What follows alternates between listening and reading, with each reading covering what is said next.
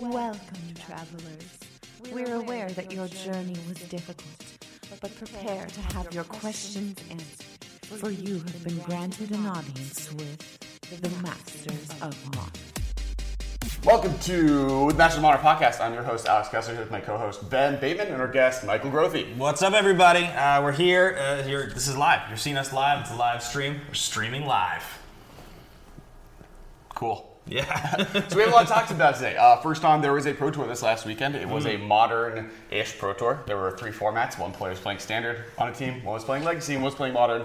We're going to focus on Modern because a lot of stuff happened there. Um, it was won by it was won by uh, a Hollow one, Hollow, Hollow one. Hollow one. Yes, it was won by Hollow One as part of the team GP or uh, Pro Tour. So yeah, we had uh, we had a bunch of Legacy and Standard decks running running around in the format. Um, I have to say, first reactions. Uh, did you guys watch any of this or no? I guess we were all at Gen Con. We were all at Gen Con. I watched a little bit. I, I read I read more coverage than I watched coverage. Same, yeah. It was easier to, to read than it was to watch it when we were at Gen Con. Uh, I watched back the four matches, the, the finals and each of the semis. Um, there wasn't enough modern coverage. It was really annoying. I, I'd, I'd watch one game of modern. I felt like every match, maybe two if I was lucky. But like, I never got to see like the exciting, like the five Well, games. it wasn't like- a modern pro tour; it was a team pro tour, and they want to focus on all three formats. I get why we didn't see a ton of it. It- that's why like These reading are the also- coverage was more interesting than maybe even watching it for this pro tour for me because I mean, the top four in particular was like all known quantities. Like, you know, people have seen Hollow One versus KCI, people have seen Humans versus Hollow One, or whatever, right? Yeah. I mean, there, there, if there, I think if something interesting like Vengevine had broken into the semis, then we would have seen that. But So uh, we are going to talk fully about the show and then get all into the details. But uh, coming up today on the show, we have a bunch of really fun stuff. So Michael, congratulations to him. He actually qualified for one of the beta drafts uh, at Gen Con and drafted beta on Sunday. So let's give a hand to Michael. Alex, yep. I'm So we're giving him a lot of hate. yeah. Every day we're just like, giving him a so how's it feel? He like won at Gen Con. He won the very first qualifier he was in, so we had all five days leading up to it. Yes. To jokingly uh, rib him and congratulate him at the same time. and on all cajole of and those make fun of me for not qualifying. Uh, these are his beta cards. We'll get there later, so stay tuned for that in the second half of the show. We're going to talk about the Pro Tour, uh, and we are introducing a brand new pack opening segment today that we will we'll get to in just a minute. So uh, before we get fully into the show. Uh, I want to remind everybody here you can find us on Twitter at the MMCast. You can find me personally at Ben Bateman Media, at Duddard. yeah, D U D A R D D. Alex made me hatch from my Twitter egg Yep. and put up an was an actual profile. It's Mechabot. It's one of the battle bosses. Yeah, it's, one of the battle been- bosses, and I put a little description of who I am. It's been a little there. confusing because the icon we had for the Battle Passes account until that moment was Mechabot. which I didn't know. I just picked Yeah. my favorite boss Hey. and put him up there. Fine. It's fine. It's fine. And you can find this clown over here at Kes Wiley. Uh, yeah, I'm at Casway. Sorry, I'm posting uh, the live stream onto all of the different social media services so that you guys can find it while we're doing it. Get hyped. Uh, and I have one more thing. hype, hype. Uh, so the very first thing we're going to do today uh, is a pack opening. Well, Oh, I guess first we have one more shout out. Battle Boss is a game. It's over here. You can see the box. These are new characters we previewed at Gen Con. This is Captain Boat. He's a boat. He looks like a boat, but he's got a face. He's half captain, half boat. And this is Doc Explosion. She's a mad scientist harassing people in Futropolis. Uh, you can go to the Kickstarter on Tuesday. So it's live on Tuesday. August Uh, 14th, Please yeah. check it out, August 14th. We had an amazing Gen Con. Uh, we got to playtest this game with a billion people. Uh, not actually, literally, but like a lot of people. A lot of listeners of the show came by. It was super, super fun. So uh, yeah, check it out. August 14th. It's Yeah, I mean, we were just we just had demos of the game going continuously from when the hall opened at 10 a.m. until it was closed at six. Just like we didn't have a single break. It was just continuous uh, people wanting to play the game. yeah. Yeah? All right, so we are bringing you a brand new segment today. This is the pack grimoire. We have filled this grimoire with all the packs. All, all of the packs. All of the packs. So inside is a selection of more standard packs. So there's some Amonkhet in there. There's some There's some sweet packs in here. We've got Kaladesh in there, but then there's all also three like editions of Modern Masters. We've got Eternal Masters. We've got Mirrodin. We've got Darksteel. We've got Fifth Dawn. We've got New Phyrexia in there. Yeah, so there's, some there's some really sweet, spicy stuff, and there's some recent stuff. So we're going to pick uh, packs at random. Um, So there are exactly 90. There are exactly 95 packs in here. okay. So we need to randomize this somehow. Number eight. Okay, you are going to be one, two, three, four, five, six, seven, eight. Alex will be opening this pack of Amonkhet. Okay, and then it's going to be Some modern against playables in there. 77. Yeah, this is a cool new set we're doing. We're gonna each open a pack. We're gonna pack war them, and then we're gonna get to the winner gets to open an additional pack that'll come out at random. Um, so that'll be super fun and exciting, and hopefully you guys enjoy these new segments. Uh, the other thing we're gonna be talking about is the Pro Tour, uh, and that uh, Vengevine is a deck now. Get hyped. Get so hyped. Some one hasty plant boy. Are you uh, are you Modern a fan Masters of Vengevine? Three. Oh, damn. Okay. you get to open a Modern All right, so we're pack warring these. So the way pack wars work is whoever has the largest one, largest converted mana cost in the pack, gets to keep all of the pool. Yeah, and this is brought to you by WizardryFoundry.com. This is a grimoire made by Wizardry Foundry. It's one of the original grimoires. Um, it holds tons of cards. They have codexes, grimoires, all kinds of awesome Scrape stuff. cubes. My show, 10 Minutes of Modern, is actually sponsored by them, so Cool. I talk about them often. All right. One, two, three. Oh, you already opened it. Wow. Still left behind. I think I have a good chance here though, because I don't know how good your converted mana cost is. Is Amonkhet converted mana cost any good? I don't know. Okay, I got, I got like four. delve I got a All right. three. I got a four. I got a three. All right, I got One, I got my big one right here. two. Get ready. One. I got a five. Mine is cycling two, enchant permanent. You control enchant permanent. I got a lay claim for seven. Wait. Can you beat that? Can you beat seven drop? I got a Niv Mizzet Draco Genius for six. I still win. You still win. and a Give me that- foil give me Thunderous Niv And that foil thunderous wrath. What's your Thank you rare, very Alex? much. Uh, my rare? I didn't even look. Uh, it was channeler initiate. All right. Yeah. Yeah, Semi hate bit like man mana mana dork. Yeah. fair. Thank you for that pack, Ben. Niv Mizzet Appreciate Draco it. Genius is all yours. All right. So, Foil Thunderous Wrath. foil thunderous wrath. Not nothing. Yeah. Not nothing. Alex it's a little paid bit for, nothing. Alex paid for all the packs, and he gets it. Uh, all right, so so Modern Pro Tour. Uh, you know, as we've done in previous Pro Tours that involve Modern, we have kind of a metagame discussion where we now want to talk. Now that the Pro Tour has happened, what's Tier Zero? What's Tier One? What's Tier 1.5? Uh, and then everything beyond that that you can play Modern is Tier 1.2 and beyond. Worst way to play Packcore ever. Uh, intro Battle Boss Kickstarter and YouTube plus Facebook Survive. We did that already. Cool. Uh, what's Tier Zero, guys? I think it's pretty obvious. I mean, I think tier zero is humans. That's, Yeah. that's like probably the top deck. I think you have to say KCI is also tier zero. It won two Grand Prix recently and just just made the finals of a pro tour. Like, yeah, but it's metagame like it's not metagame dependent. It's just showing up in every top eight. It's like Yeah, but like the for me, tier zero is like the deck you're most likely to face twice in a GP, and Okay. and not, not and and still is top eighting because like humans has also showed up in every top eight since it has existed. So like and in multiples. I mean, So, how many decks are allowed to be tier zero? I guess is the question. Oh, there's one deck. One deck, and then tier one is at one, everyone. I mean, 50% of the top four at this Pro Tour was humans. And the lists were literally, other than sideboard, different by a single card. It was a, a single copy of Reflector Mage in the sideboard, or not Reflector Mage, of. Um, uh, no, it was Reflector Mage. Yeah, single copy of Reflector Mage in the sideboard replaced by one copy of Restoration Angel in one of the lists. Okay. The other one had four Reflector Mages. That's it. Yeah. Otherwise, they were in a literal identical. And I'm guessing that that Restoration Angel generally copied a Reflector Mage trigger anyway. Probably. yeah, I've done that before. It's great. It's really good feeling. sideboards that were off by maybe four or five cards, but I mean the lists are very identical. So at this point, it does feel like the lowest common denominator right now is humans. I think that has to be the tier zero deck. Yeah, I, I think, think- there are a few arguments for sort of It was also the most played uh, That's more modern deck It's like not the, only at the is it Tour. the best performing deck, it is the number one played deck. Yeah, So, and like you also, you know, something like KCI is like a little bit more difficult to play, and people aren't going to be as confident taking it to a GP, say. Whereas at the Pro Tour, you don't run into that restriction as much because these guys are testing a lot. But if somebody's just like, you know, gonna pick up a modern deck, that borrow a modern deck from their buddy and play in a GP, they're much more likely to borrow humans because it's a little bit more straightforward. I also think between the two decks, like one is a safer deck to buy into. Like if you were worried about a card getting banned from your deck, KCI is a deck you should be worried about because it is a play style that Wizards doesn't necessarily want to exist, kind of like Eggs or other decks like it, uh, or Storm. Versus humans, which is just like even if they banned a card out of humans, I don't know if there's a single card that you could ban that just kill the deck, really, other than like no, all it, it's all like a bunch of random two drops that happen to do well. the, the list of, of cards and humans that would get banned if you were going to try to kill the deck. It would be probably the most likely banning is one of the five color lands. That's that Right, which I think we discussed this before, and Ancient Ziggurat is the most likely of those because it's the least damaging to every other tribal deck in the format. Yeah.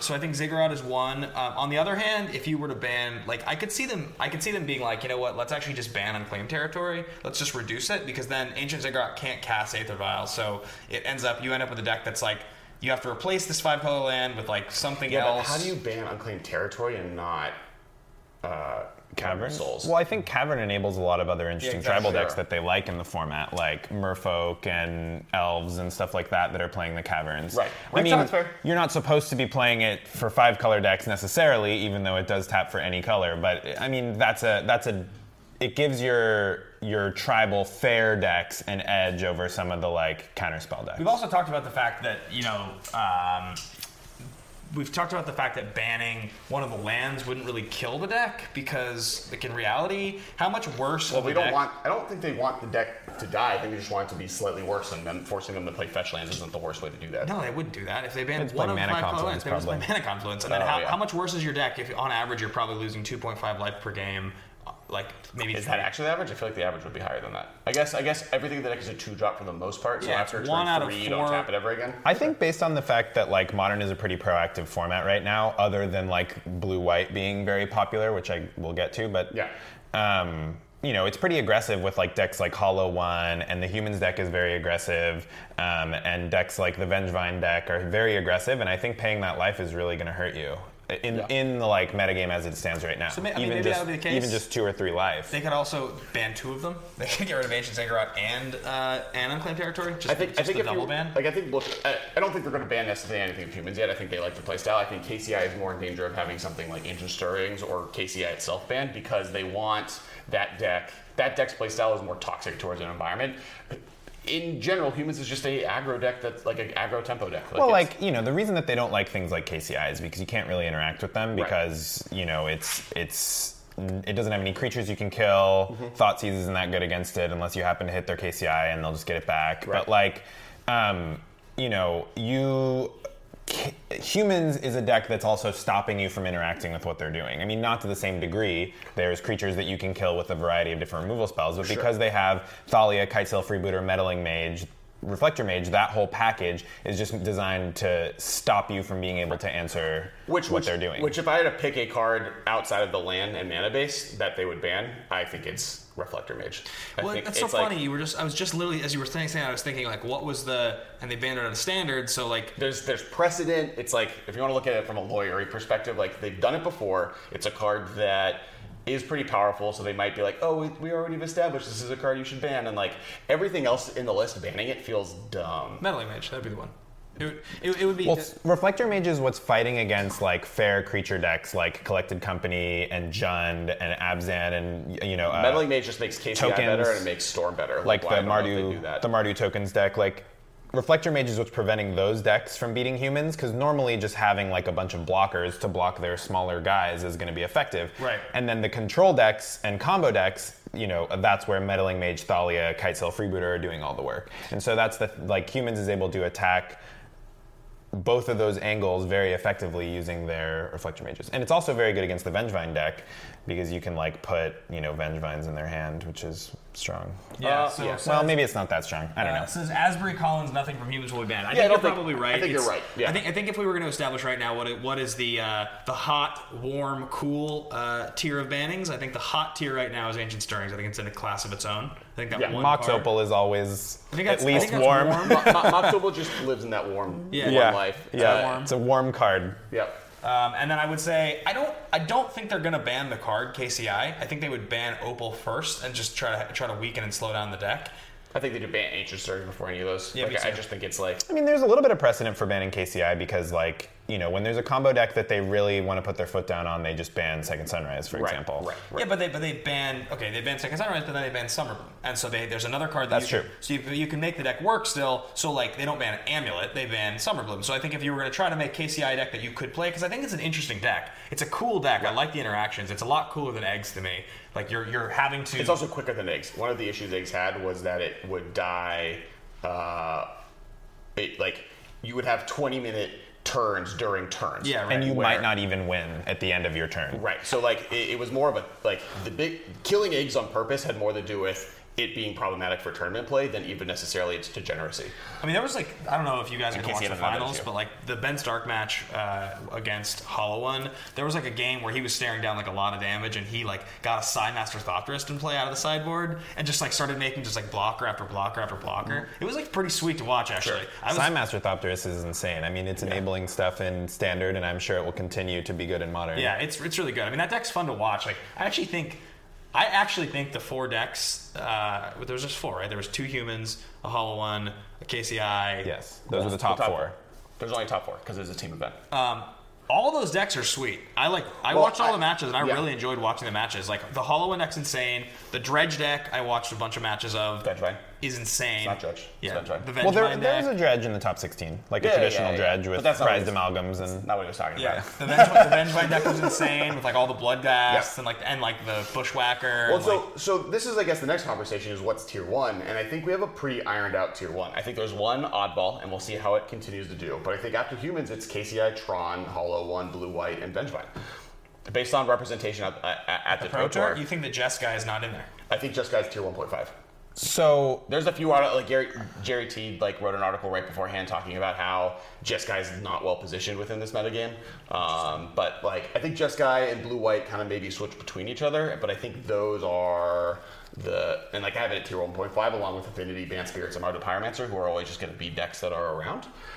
But I do think like, Vengevine- KCI Tron, Hollow One, and Blue White are just like, and humans are the five decks with Vengevine and Hollow One battling for the premier aggro deck of the format. you think that, like, with this one tournament putting up good results for Vengevine, it's now a tier one deck? You don't think that it's just like a flash in the pan that Oh. people are going to be able to hate out? It absolutely could be a flash in the pan, and I think it is more res- like it, it's more explosive than Hollow One, but it has a harder time dealing with graveyard height than Hollow One, and I think it like the choice between which of the two decks you play is going to be dependent on what the metagame looks like. I don't. I would. I would argue against Vengevine being even close to that tier yet. I think that's like a. It was the, a- it was the fourth, it was the fifth most represented deck in the entire Pro Tour.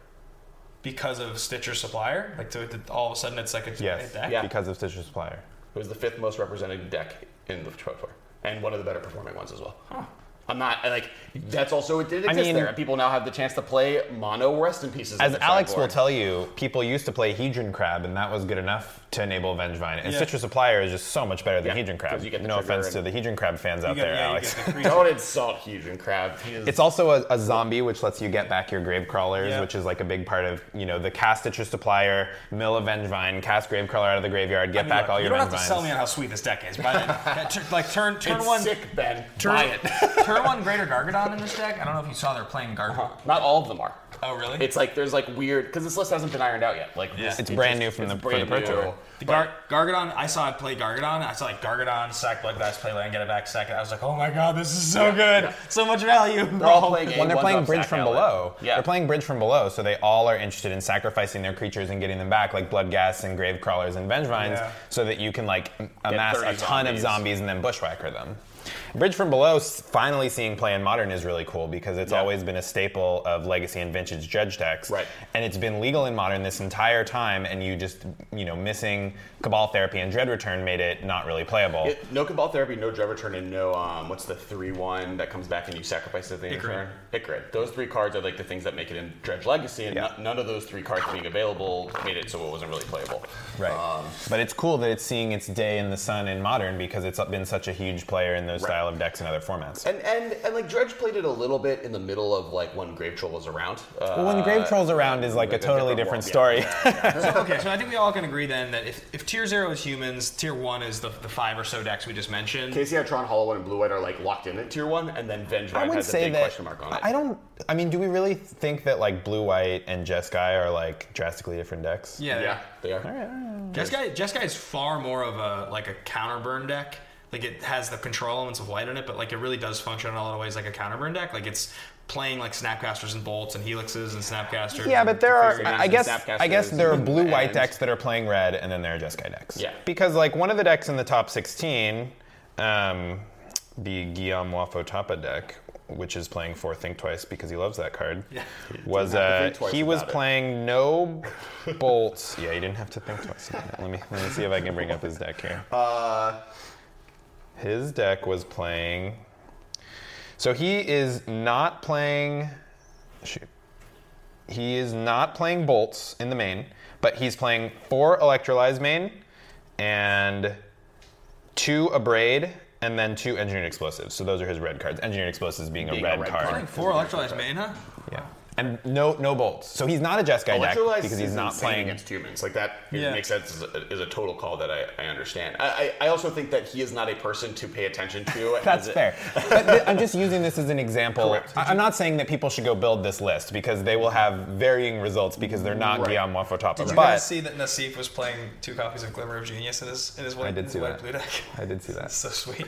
So yeah, so I mean, but I think I think there's control, and I think the difference between the two is how much you lean on Jace versus how much you lean on Teferi and Lightning Bolt. Like I think those Well, are the, the, bl- two. the blue white decks in in the in the top 16 at least are all leaning on Jace more than Teferi. Correct. One of the decks was playing four Terminus. I forget who was playing that one. Well, that's- but I think that one was in the top eight. That's the been- other that might have been big- I think that might have been Nassif. That's yeah. the other big come out of this story. Like the Vengeful deck is one, but the other No, one it was Jace. it was Luis Salvatto was playing two Teferi, three Jace, and four Terminus. He was also playing one Oust and one Timely Reinforcements main, which I think are nods to humans because those are cards that are going to really perform against humans, but they're not cards that are going to get named by Meddling Mage. I saw a timely. Yeah, there's one game Nassif between between uh, like the ones in his hand and the Snapcasters. He played timely three turns in a row.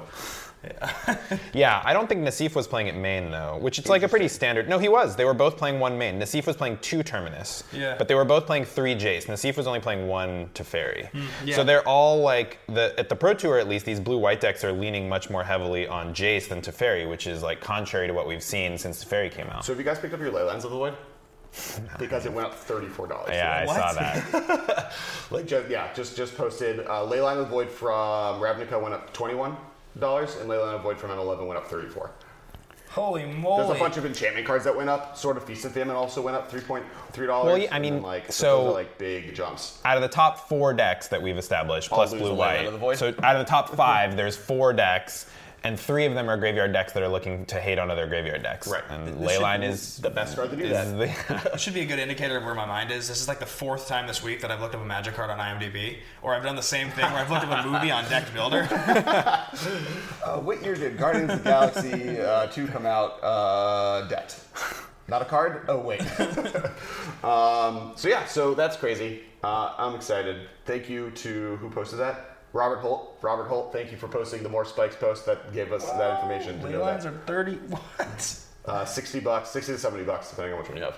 I have like I think I might have even bought the third and fourth copies last season. Nice. I definitely have at least two. I have my playset because I've had it since I was playing Mono Black uh, Hawks. Pox and Legacy, Yeah. and that's just like the graveyard. I play decks that dirtily enough that I can afford to spend mana on my grave hate, so I don't own them. That's crazy. Uh, All right. Well, s- so yeah, I- I think that's I think that's pretty fair. I mean, the, the really interesting thing about modern is that it continues to be a format where every single like two weeks you'll get like another couple decks that break through, Right. and they just sort of cycle through. And like what I find so fascinating is. It really is like a living, breathing ecosystem of, com- of competition. Like this metagame is not one where it's just the same until they ban something and then it changes drastically. Right. It's like you look at these decks, it's like, you know, Grixis Shadow's like not really a tier one deck anymore. Not in modern. One, one, one, one player, I think one player brought it to the Pro Tour. Yeah. You know, like Burn consistently always shows up a little bit. There's the modular affinity lists, you know, so now Affinity's got like a little bit of a facelift, which is cool. I've messed around with that deck a bit. I think it's really, really awesome. There was like a, a non-modular affinity in the top 16 that I thought was pretty interesting. Um, So- I was just kind of looking at some of the top decks. There was see there was an issue. it. So Ross Merriam, and I might be saying his last name Yep. wrong, wrote an article this week talking about how modern isn't as diverse as you think it is, and his kind of thesis statement was like, these other decks that are below tier one are fine, but this tier one is now especially so ingrained, and it has been. Like, yes, Vengevine showed up, and we'll see what it does, but KCI Tron, Hollow, and Blue White and Humans have been the format pillars since this year started, at least, if not longer, since since Humans became a deck. Wow. Um, and like they all kind of fulfill each of the main archetypes. You have like you know straight up combo with KCI. You have a ramp deck with Tron. You have a control deck with Blue White. You have an aggro deck with Hollow One, and you have a tempo deck with Humans. And all five of them are kind of like the archetypes of Magic, and that's Modern's metagame right now. Interesting. Um, I, di- I, I do disagree. He was saying that from the perspective of if you look at the Pro Tour and what the Pro Tour was doing, that's what was going on. And Yeah. that's hard to really say because planning on that and going to a GP never works out. The amount of GPs you go to where you're Right. like, oh, GP take, metagame and local store metagames are going to be so drastically Right. different from what you see at the Pro Tour, and that's where the majority of Modern gets played. Correct. The, the Modern Pro Tour is one time a year. I guess if they do a team events, it's twice, but Right. And I think his point was like all the pros that generally complain about modern as a format because it's not, you know, they, Right. they aren't Yeah. able to prepare for it or you just get blown out. Like there is definitively a tier zero, tier one, tier 1.5 metagame that like are all able to be, that have as, probably as much diversity What's, as I mean, I think that what they're saying about modern when they say that is that like if you prepare for these five decks, you're just going to end up playing against like you know Blue Moon, followed by like Affinity, Correct. followed by you know Collected Company, you know Malira Company or Right. Green White Value Company or something, and then you're like, well, I did I did my homework, I did what I'm supposed to do, but there's just too many decks. No, I mean I did that the last modern G, not the last modern GP I played in, but the, the last modern GP that was in LA. Well, I played a uh, Tezzerator deck, and I did it because at that time it just like stomped on all of these decks that were weak to Bridge from below, Jund and- like Jund and and, and, Ensnaring Bridge. Ensnare- yeah, sorry, Snaring Bridge. Uh, a bridge. There's a bridge involved. Yeah. Uh, If we had, a- if we I had a needed- list, if we had like a checklist behind us of the number of times you had screwed up the names of five like, specific cards, I feel like all of them would have like a hundred check marks. Yeah. that's got. it. I think that's the one you've done the most times. the made the mistake of. I haven't said it wrong the most times, but I have said it wrong the most consistently. I've never heard you say ensnaring bridge correctly. in- No, no, yeah, I, on a show. I, I agree with you. Ever one time. 100% that I say it incorrectly 100% of the time, but I don't think I've said it more than maybe other mistakes. You get it. You get it wrong twenty percent of the time. hundred percent of the time. Correct. it's like uh, Black Panther. Yeah, Sex Panther. Sex, Sex Panther. Uh, all right. So uh, beyond what we were talking about with Craig, Why is Leyline of the Void spiking? Uh, because Ven- of the top five decks we just named, plus the new sixth deck of Vengevine, we kind of talked about this. They are all very weak to graveyard hate, but they all use the graveyard, and Leyline of the Void is the best. and it's free. Like like KCI and hu- uh, not humans, KCI and the Vengevine deck and Hollow One are all spending their mana very efficiently in the early turns, and they don't want to use like graveyard hate that blows up both graveyards. So they're looking for some efficient answer to beat the other graveyard decks that are in there. And some so- of them do enough with their graveyard on turn one that being able to have something in play before that turn one starts is important. It's been one of the five pillars of Graveyard Hate Modern for a long time. I mean, it's Rest in Peace, Leyline, Spellbomb, P- Relic, uh, and Cage. Ooze Surgical. probably. I'd say surgicals in there. Surgical Ooze Cage. There's more Surgical than Ooze five. Cage. We have, there's a nice library of Yeah. graveyard hate one can play. Totally. Uh, I'm really excited to make a deck that has both Bridge from Below and uh, Cage. Snaring Bridge in the same deck. Okay. Uh, but so I played I played uh, Tezzerator at, at the GP and like was prepared for the top tables, was ready to do it, and then I played eight whack, uh, a uh, collected company blood artist deck, a uh, and then a, another like aggro deck, and then Merfolk, and I was just like, well. Uh, this tournament didn't go well for me. I'm gonna go uh, play side events for the rest of the time. Let me talk about. Uh, I should've just played Jund, which I had. changing gears for a second, tournaments Yeah. that didn't go well for people. Uh, not Michael. he actually got all the way to the beta draft. So we're gonna because uh, we had one more section in part of the Pro Tour of talking about decks that were like cool decks that also showed up that weren't Vengevine. I'll tease really quickly to the show. I played in four beta qualifiers, and I didn't play in the beta draft. We'll get to that story later. All right. Let's keep going. so uh, Bant comp- there's a cool Bant company list that showed up. Yep. That I wanted to kind of focus on. It played zero. Um, what's the land? Retreat to Coralhelm in the 75. So no, it wasn't the 75. It was in the sideboard, wasn't it? Didn't have Nope. one. Nope. Zero retreat to Coralhelm. It just had four Knight of the Reliquary and was getting there. It was just one other spicy value. thing, right? There's uh, so they're playing four spell queller and two meddling mage, which I think is a really cool combo because you can counter their spell with spell queller, and then you can name the spell with meddling mage. So if the, your, if they kill your spell queller, they can't get their spell back. Right. Um, which I thought was cool. Uh, they were also playing a Vendilion Clique, Tireless Tracker, three Voice of Resurgence, Eternal Witness. It's just like a like a green white value deck, like the value collected company decks that we've been seeing with four Knight of the Reliquary, except that they're playing blue, not for Retreat to Coral Helm, but for the four Spell Queller, one Vendilion Clique, And two meddling mage.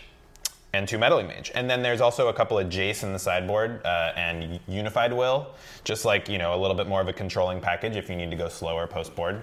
Uh, we got a question real quick. Uh, Disaster Jenny says, "Got a question for you guys. What do you think of an equivalent game to game nights just for modern? It sounds Uh, super sweet. Sounds great. Uh, we would need a Josh Lee Kwai. Yeah, nobody can make game nights except Josh Lee Kwai. we need a savage production budget and uh, some Yeah, we, we will attempt to create more video content, especially on this channel. Now there's a YouTube channel. Live gameplay, including uh, Ben is going to start doing Moto streaming on the YouTube channel, and we'll also uh, be adding a few other pieces of weekly content beyond just the Yeah, podcast. we have like a cool idea. We want to start doing. I don't know if you guys remember this, but back in the you remember Alex because you were my co-host on the show. But uh, listeners and watchers of the show, in the early days, we would do deck techs at the end of the show. Like it's been a long time, but we used to do a deck tech at the end of every episode uh, on a particular deck of modern. We went through 30 or 40 decks, and we stopped doing it.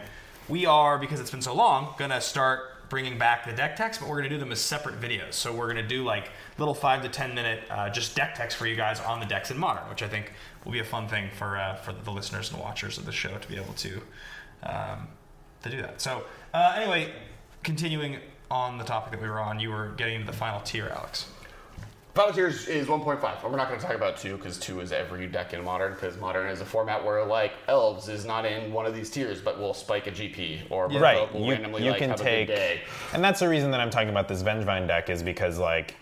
Because modern is so diverse and people are only expecting the top five decks or whatever, you could just sneak something through and win a GP easily. I mean, Elves has won a GP before, right? And, and like that's is, like- never a tier one deck or tier zero. And if Vengevine was a deck that had one player play it and it just did really, really, really well at the, the Pro Tour and like got fifth place or something, Yeah. then I wouldn't be talking about it the way I am. But the fact that like s- I, the number I have somewhere on my phone, but I have to, would have to go find it. But the X amount of players above five that played this deck, it made it the fifth Yeah, but I deck. think that there's always value at the Pro Tour in particular, and you'll see pros talk about this on Twitter and in articles and stuff. There's always value to bringing an unknown deck because people are expecting to see, you know, they're thinking of the established metagame of five decks, right? They're like, what's the control deck? What's the combo deck? What's the tempo deck? What's the aggro? What's the whatever? And so if your deck isn't in one of those five that people are planning for, then you get a lot of value from people not sideboarding against you. Except that with this deck, it is so similar, and the things that hate on it are so similar than other decks that are in the top eight, that or the, the top five decks, that it would. It's not like I'm attacking from a new angle. Like the That's difference true. between this deck and Hollow One is that I'm worse against Graveyard Hate, which is what KCI Well, is but that's bad the thing. against. That's because people are not playing as much graveyard hate because Sure. that's not how you beat Hollow One necessarily. And it's not how you beat. And it's not how you beat KCI. Right? It's It's, not not, how the you best beat- way to beat KCI. Right. So those decks, if you want to beat those decks, you have other options that aren't graveyard hate. Now that Vengevine is in the format, you can play graveyard hate that you're also boarding against those decks, but it's not like I need to beat Hollow One. What do I do? It's not graveyard hate generally. Right. They'll just put a Hollow One into play on turn two and kill you with a four four, and you're like, rest in peace. Right. Right. Right. Right. There were some pretty interesting uh, non-intuitive plays watching those Hollow One matches. I haven't actually played with the deck. I've watched a lot of matches. I played against the deck once, um, but like there was like a play like turn one where the guy from Hot Sauce like uh, faithless looting and discarded a Hollow One, and he had like already like Street Wraith or something like that. And you realize that like that, like the, the answer was like no, it's actually a smart move because once you burn through most of your your proactive uh, discard spells, Hollow One becomes one of the worst cards in your deck to have in your hand. Um, Right. Because the, the, it just is like a Five a- mana, a four, four. Well, you can cycle it for two. yeah. But that's not where you want to be at. I mean, if you're Yeah, cycling yeah. your Hollow One, something you're probably going to lose that game. Right, right, right, right, right. Um, all right. So next, next on our list, so uh, Bant Company Modular Affinity. The deck's sweet. We've talked about that deck like a bunch. Not for a couple months. It was like a cool deck. This is like the hardened scales one. I think you've talked about it more on your Ten Minutes of Magic than we've actually talked about on the podcast. Well, we talked about it one week, and what ended up happening was I designed my own version of it that had the um, the rite of passage, uh, like Triskelion uh, combo in there. Or Walking Okay. Ballista, right? Well, so you, I played both copies. I played a single copy of Triskelion. I played four Walking Ballistas, um, and I was, and then I swapped out the Voltaic Servant or whatever, the untap guy, and I replaced it with uh, Winding Constrictor.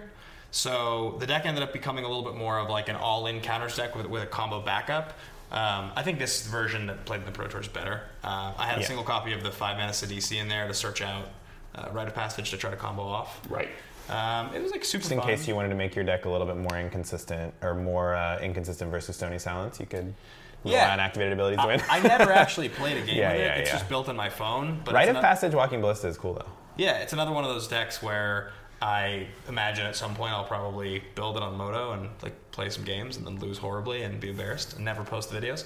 Um, but you know, maybe it'll win.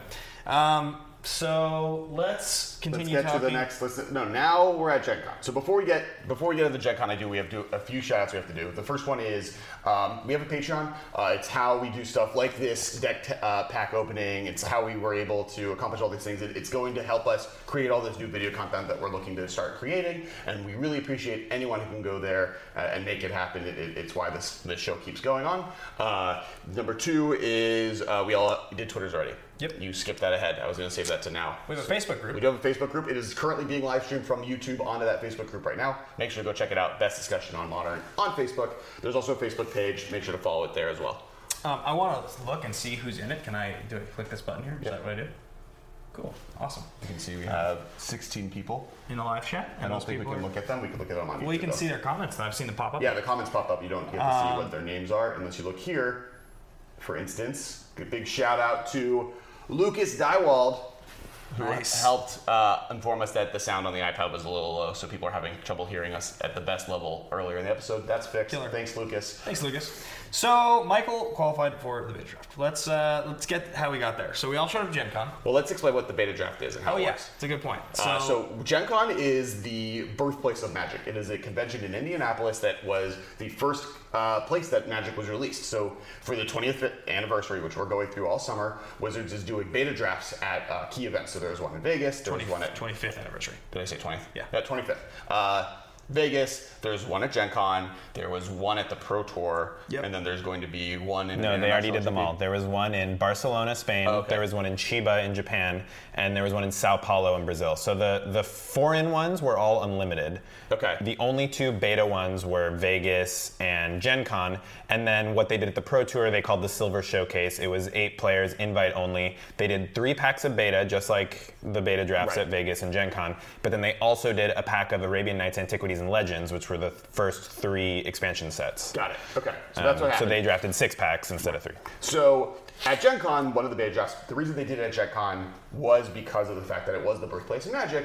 And we were there uh, showing off battle bosses. That's where we announced Captain Boat and Doc Explosion, and the game's kickstarting in a week. Not a subtle plug. and uh, during that time, there were uh, qualifier drafts that you could, there's three a day. There was an M25 in the morning at 10 a.m. There was a uh, M19. Masters Masters 25 Sorry, is what you Mas- mean? Yeah, Masters 25. Uh, there was a M19 draft, and then there was a Dominaria draft, and there were three a day. And so They did sealed, so except, it was like except, except two M25s because there are eight events because there are eight seats on Sunday. So if you win one of these events, 200 people ish per event, you get a seat to draft beta. so it was keep the cards. it- yeah, it was sealed. They did eight rounds for the first one, and then realized that was too long. They cut it back to six. So it was six rounds of sealed, Yep. and then uh, the top eight would draft whatever your respective format was. So Mike, Mike is in the the first one, or was it the second one? Because there's an M25. It was on it was on Thursday, so I did the second one because Okay. the first one was the 3 p.m. Uh, was the 3 p.m. M19. 25. Oh. I was working at the Kess booth, so uh, you know we get the the hall closes at six, and then I rushed to my beta draft at seven. Yeah. I didn't know the structure of the tournament, uh, so I didn't realize that I was going to be playing six rounds of Swiss followed by a top eight draft if I was successful. Right. So I ended up the entire tournament took me from 7 p.m. to 7 a.m. Uh, and I needed to be at the Kess booth in the morning. So Alex was nice enough to let me, you know, come in a little bit late so I could get some sleep. I, I kind of gave you a Ben a little bit of free passes. Uh, yeah. yeah. Thanks, man. So so uh, while this is happening, so so Ben does the 3 p.m. M19 draft. Yep, Before before Michael starts his tournament, even Ben flew to Gen Con to, for the most part, like he was helping in the booth, but he was there more on the side of the Magic stuff to actually try and, and do one of these tournaments. So every day it was, it was the dream. I, I, I did end up doing four of the qualifiers. Okay. Um, and I did the 3 p.m. one the day that you did the 7 p.m. one, but they changed the structure after that first one that I was in.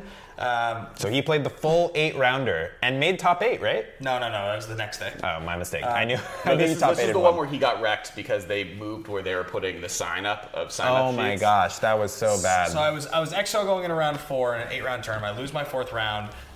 Still like pretty pretty bummed I didn't think I could make it. They changed the side they were posting the signs on. I missed the start time of my fifth round, got a match loss and dropped, and was just like so crushed. Um, and the next day came back to the hall and was like, "I'll do it again." And they were like, "Did you hear?" I was like, "What?" They're like, "Michael won." I was like, "Michael won? No, he didn't." And they were like, We're not kidding. I was like, "Where's Michael?" They're like, "He's at the hotel sleeping. He was out till seven in the morning. He won. A, he won the qualifier." Yeah, I'm like texting everybody as they're waking up, like, I won! I'm like, I'm like, you're saying that the qualifier that we left Michael out last night, the one where I was so despondent, and he was like, I'm just gonna give it a shot. He won that qualifier. Like he won it. He's Yeah. in the beta draft. Yes, that's what happened.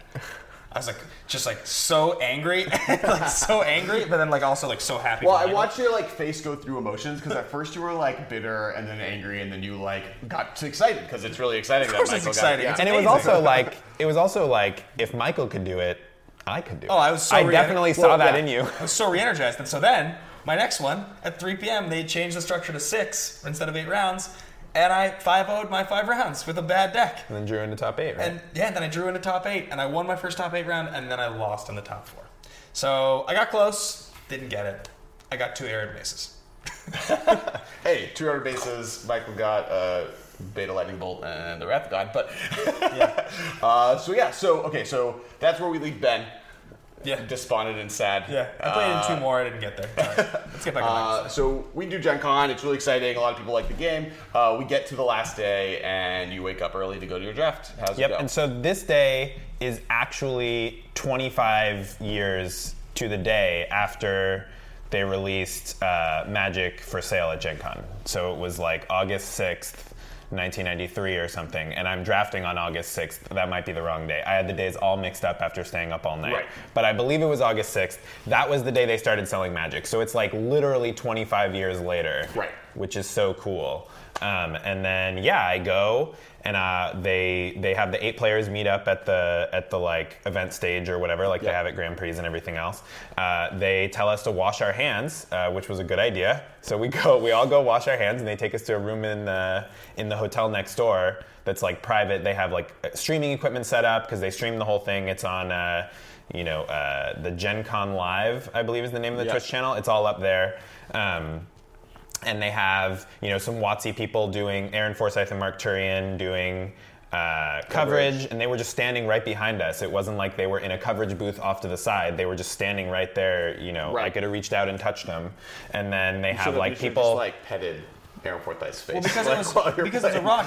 It's a Rochester draft, right? Yes. Yeah, so it's a little different than a regular draft. So, So- explain what a Rochester draft. is. Right, so they did a Rochester. So what happened is the judge would open the pack and lay out the cards one by one um, on the table face up, and you would pick one when it was your turn. They'd go around in a circle.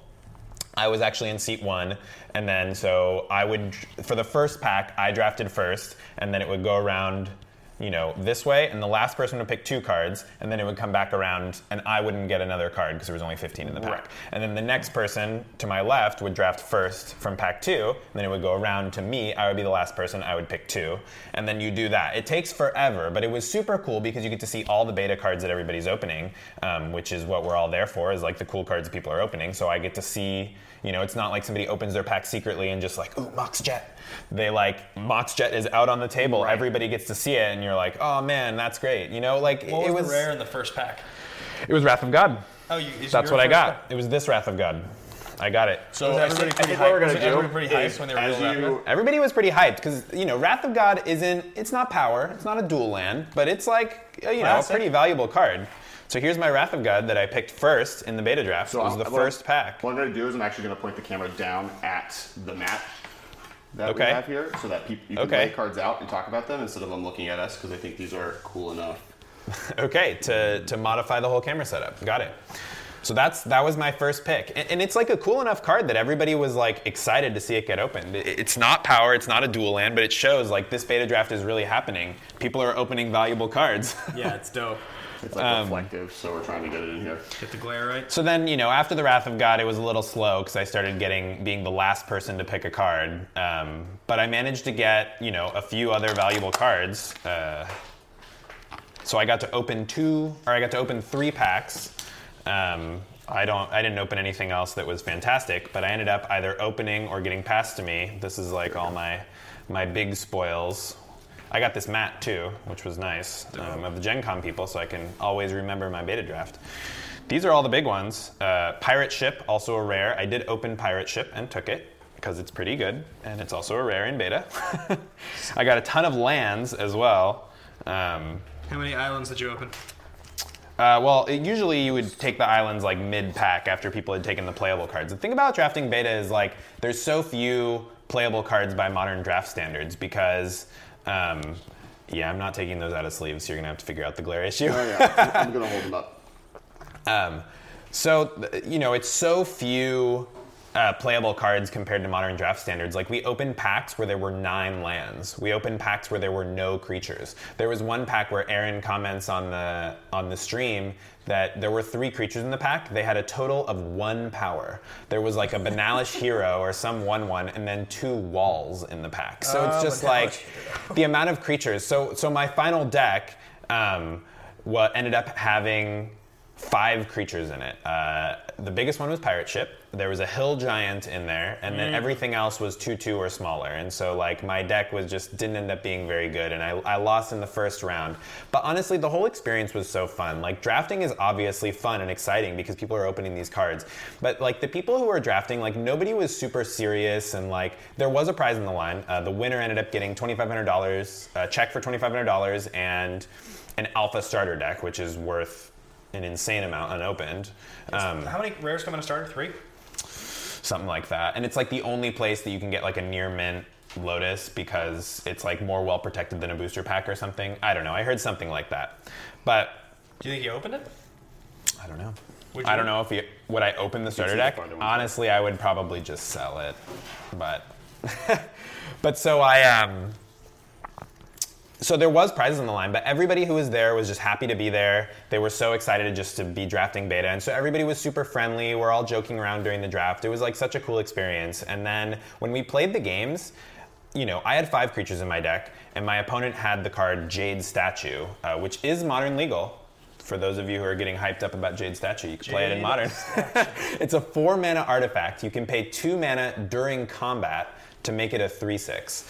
Uh, I had no answers in my deck to to it. My removal was like paralyze, which is an enchantment. I had um, let's see, I had a couple of drain lives, which are sorceries. I had Strikes me as Drain Life would be a really good card. yeah, I was playing a ton of swamps because of it, even though I ended up being four color jank. And then I had the Wrath. uh, and so none of these cards kill it, all my removal suite, because it's too. Uh, it, it was only a creature on my opponent's turn when it was attacking and killing me. You so I just had- got utterly crushed like- by Jade Statue. You would have had to block with like a Hill Giant and then bolt it. Yeah, that was like basically my only out. I had one hill giant in my deck. I could have blocked with pirate ship too, but um, yeah. So I was either two for one it. myself. Uh, Unsummon doesn't do the trick, unfortunately. But yeah, I mean, I just my deck matched up really poorly against Jade Statue, and I just lost immediately. But like the, even the experience of playing was so cool because it's like on Magic's literal 25th birthday from the day it was released, and I'm playing Magic like basically the way Richard Garfield intended. Yeah. You know, like it's it's really cool that like that is the exact same way that people were playing Magic 25 years ago. They weren't Rochester drafting, but effectively they were just opening up a handful of packs and just like playing, you know, four color, whatever random stuff they open. Yeah. You know, their opponent plays Jade Statue and they're like, "What does that do? Oh my gosh, I can't beat this. That card's crazy." Yeah. You know, like it was just so cool to be there the way that people did it 25 years ago and just to be playing with these cards, good or bad. Right. Um, It's also crazy that the, the investment at this point, 25 years later, like even just the commons are worth so much. Oh yeah, I mean we were playing with sleeves. Luckily, they gave us some sleeves to play with that are cool. We got these like 25th anniversary sleeves uh, and the deck box, which you may have seen, and then the mat, so that you know we would look nice on coverage. They actually didn't stream the game, so you can't watch me get destroyed by Jade Monolith, um, but or Jade Statue. Jade Monolith is a, is a different early Magic card. I don't even. It might be in beta. But anyway, uh, get destroyed by Jade Statue. You can't watch that, but you can draft watch the draft portion, which was honestly much more exciting to watch. But it was cool to just be playing with these cards it's and also, like, thinking back 25 years was- ago how people were playing. It was how the game was designed. Like everything that's come after that has been built around making this experience better or flowing things differently. But like, And the gameplay is better, don't get me wrong. Yeah, yeah, yeah. Richard Garfield built the game to be off of this, but in more of a collectible way than it is. Yeah, and that's- he, he that's built it in a pre-internet age where it's like you would play against somebody and you would see a card that you'd never seen before, like every time you played. You, you would see like a card that you'd only heard of. There were like rumors of cards that didn't even exist, but like people would just start rumors. Right. Uh, I don't know if you guys watched the the Enter the Battlefield Yes, episode with the original playtesters. Yeah. So like watching that, Richard Garfield intended the game to be played with like y- you don't really know what even exists, and like you're just trying to make Correct. the best of the cards you've opened, and and you're not looking on the internet for the best cards or the best deck lists. You don't. You you don't even know what all the cards that exist are. Right. Like the- and, the and that's basically what we, how we were playing in beta. I mean, obviously we knew most of the cards, but everybody's reading each other's cards. Right. During the draft portion, we're like asking the judge for or, for Oracle text on camouflage because how does that card even work? right, right. Well, I mean, like it, the, one of the, my favorite things from that the that video was like Richard Garfield gave every player that he was playtesting with 60 cards, and it was a 40 card deck, and you didn't tell anyone who else what everyone had, and you only needed 40 of them, so you had 20 cards that you were going to trade. So you literally tested the game from the get go to be traded with people, and Right, and that- little community, and that was like all around campus. People were just playing this trading card game that only they could play, and that Right. what Magic and was. every time you played a new person, you, you would Right. see a new card because he only printed, I think it was he was saying like one of each rare and three of each uncommon originally. Yeah. So people would just see, you know, pirate ship for the first time and they're like, wow, that's incredible. Like Right. It's such a big creature. and it pings every turn. Wow. Well, it's because he was also sticking to like in early days of Magic, a one-one or a zero-one was that's if you're a human being-sized creature, you're a one-one. Sure. And then that's why bears are two-twos. Like and wizards during uh, Kaladesh, not Kaladesh, ugh, sorry, uh, Khan's block made bears four fours, probably because they're like it doesn't make sense that they're two-twos. So we have a Yeah, bunch yeah, of humans totally. that are two-two size. Totally. So, um, but the original pretty good. Pirate ship is pretty good. I mean, I would play that in if seen it was people- like a an uncommon in modern magic. Uh, So for those that don't Yeah. know or that are looking at pirate is, ship right now, Uh, pirate ship four and a blue, summon ship, tap to do Uh, it's a one human damage. pirate. We It's a looked at human the pirate, oracle. We looked at the oracle. It's a Tap to human do- pirate So now. it's, this is in modern too. Yeah. Is it? Yeah, it's, it's a time shifted sheet. Time shifted. There you go. yeah, so That's you can sweet. play this in uh, humans if you wanted to. Uh, tap to do one damage to any target. Uh, cannot attack unless opponent has islands in play. Uh, though controller may still tap. P- pirate ship is destroyed immediately if at any time controller has no islands in play. Right, so that's how beta cards are worded. Uh, not really consistent with modern magic, but yeah, I mean, you can tap to ping. I actually ended up trading Well, with like, a was- sea serpent, Okay. which was great flavor, Dope. right? Yeah. My opponent Yeah. attacks me with a sea serpent because we both have islands in play. I block with pirate ship, tap to ping it, and then they deal damage to each other, uh, which was which was fantastic. That's actually not how the original wor- rules worked, but we were playing with beta cards in modern rules, so the flavor checks out. Right. So yeah, that's pretty amazing. Uh, pretty incredible experience, man. I, I wish I had drafted two Drain Lives in the beta draft. Yeah, and if you guys have if you guys have time, look up the Oracle on Word of Command. It's a real a real interesting one. Also, if you haven't seen that card before. Yeah, Yep. very small text. Okay, so so I think that's it for the episode today. Uh, thanks for coming on, Michael. Uh, where Yeah. can people find you? Uh, you can find me on the Facebook group, the Masters Yeah. of Modern Facebook group. I, I check it frequently. Uh, also, now you can find me on Twitter because Alex convinced me to legitimize it by telling everybody to follow me. Um, at, You're at, like- at you're like- Dudard, D U D A R D D. Right. Um, There's some good that's memes there. I also am on the Masters of Modern Discord, which is uh, not incredibly active, but Right. it, I'm there as an admin. So if you And well, we're gonna have you on the cast, you know, consistently. You are also one of the designers of Battle Bosses, which is kickstarting on Tuesday. Once again, plugging that. Uh, it's really important to us. We worked really hard on this game.